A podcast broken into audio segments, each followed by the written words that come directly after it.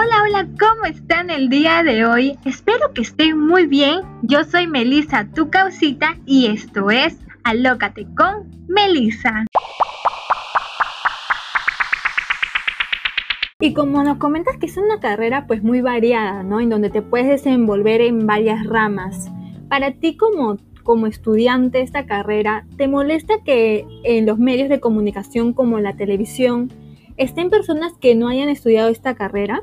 Sí, naturalmente, ¿no? Una persona que se mata cinco años estudiando para que solamente alguien que por ahí estuvo con un futbolista y y ahora está en la tele diciendo que es periodista. No, no, algunos son más graves que dicen, no, yo soy comunicador, lo cual es peor, porque comunicador son las cuatro ramas, o sea, publicidad, relaciones públicas, periodismo y audiovisuales. Entonces, decir que eres comunicador mm, es algo gracioso, ¿no?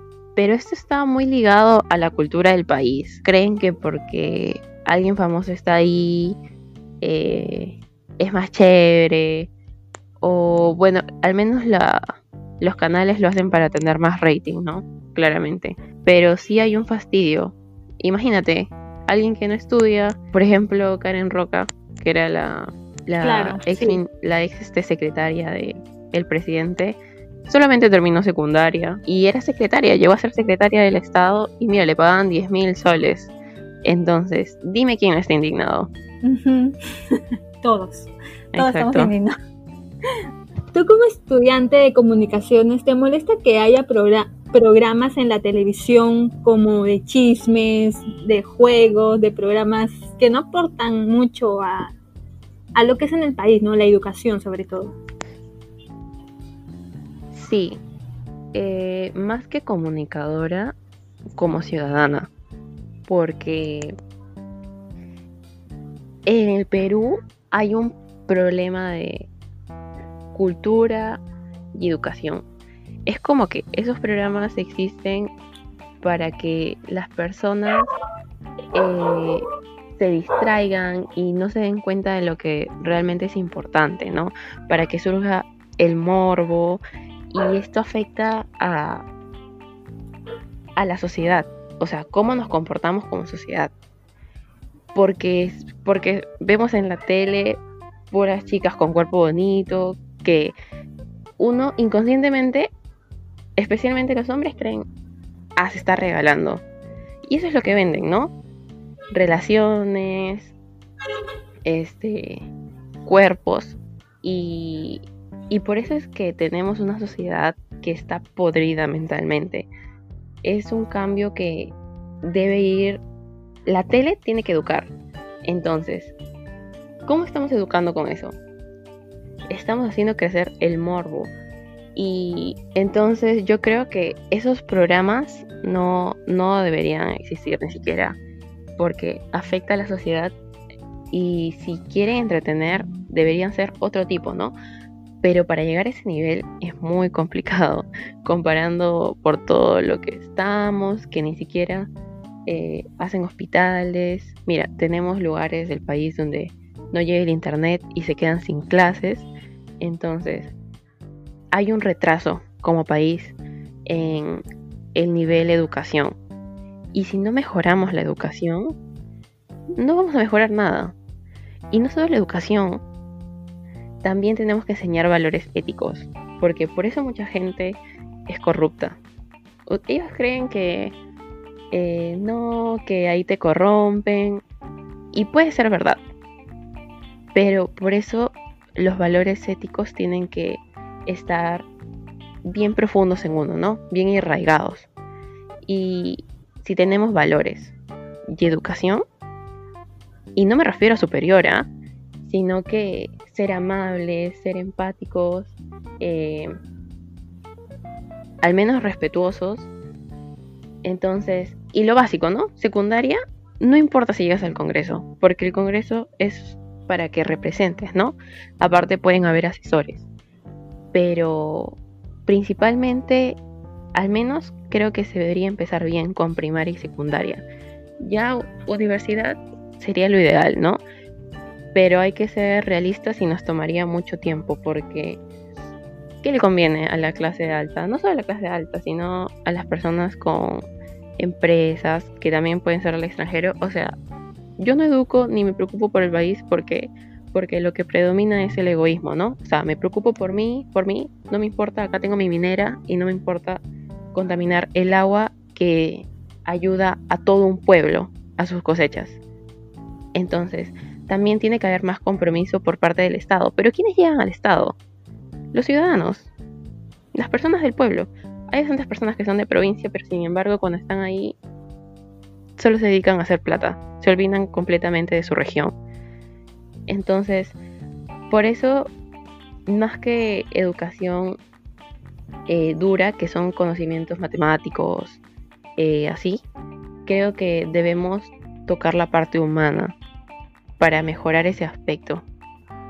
Bien, Débora, muchas gracias por lo que acabas de decirnos y hay que tener por eso en consideración nuestros valores como persona, nuestros valores como aprendemos en casa o lo que aprendemos a lo largo de la vida y no perderlos como nos comentas eh, porque nos van a dar más plata o porque estamos influenciados por otras personas, ¿verdad? Entonces, muy, muy buen consejo lo que nos estás diciendo, así que pues aplauso para ti. y bueno, para finalizar, Débora, ¿qué recomendaciones darías sobre tu carrera? ¿Consejos, algunos tips? Bueno, si tuviera que dar algunos tips, principalmente sería mejorar en la oratoria, eh, leer bastante, noticias y libros, o sea, en la parte de los libros te ayuda a poder redactar mejor, pero también eh, no solo libros así tipo novelas, o sea, al inicio puede ser ya, pero arriesgarte por leer libros para poder desarrollar una opinión crítica, también la historia del Perú, leerte libros de historia del Perú muy necesario y no renunciar a la política. Porque si bien a muchos como que les, disgusta la política por todo lo que sucede, ¿no? De quienes llegan, sí, que este corrupto, que esto, que el otro. Si renuncias a la política, renuncias a tu país. Y al menos yo tengo un sentimiento muy fuerte en que quiero mi país. Por eso es de que eh, quiero lo mejor y y me gusta en parte esta carrera, ¿no? Por eso es que quiero hacer periodismo. Porque hay mucha gente que sufre, pero no te lo muestran los medios. Los medios usualmente te, te muestran Lima y si hay alguna cosa que hace controversia. Pero hay mucho más. Entonces sería salir de tu burbuja, ¿no? Tratar, porque al final siempre nos quedamos en nuestra burbuja, pero al menos expandirla un poco más. Entonces, principalmente sería desenvolverte bien, tratar de desenvolverte, no bien, no tanto porque se puede mejorar, ¿no? Eh, leer bastante y comunicar con la verdad, ser transparentes. No importa si dicen que te van a pagar más. Para finalizar, este, les cuento una anécdota de una de mis profesoras. Ella trabajaba para el ministerio en ese tiempo como relacionista pública y tenían que publicar cierta nota entonces ella le preguntó al ministro qué publicaba porque no tenían datos. Y, él le dijo, invéntatelo. Esto es correcto, esto es muy inmoral. Estarías mintiendo. Entonces, ella se negó porque tenía sus valores muy comprometidos. Entonces, a pesar de que le pagaban 20 mil soles, renunció. Y obviamente que duele, ¿no? Porque eran 20 mil soles al mes.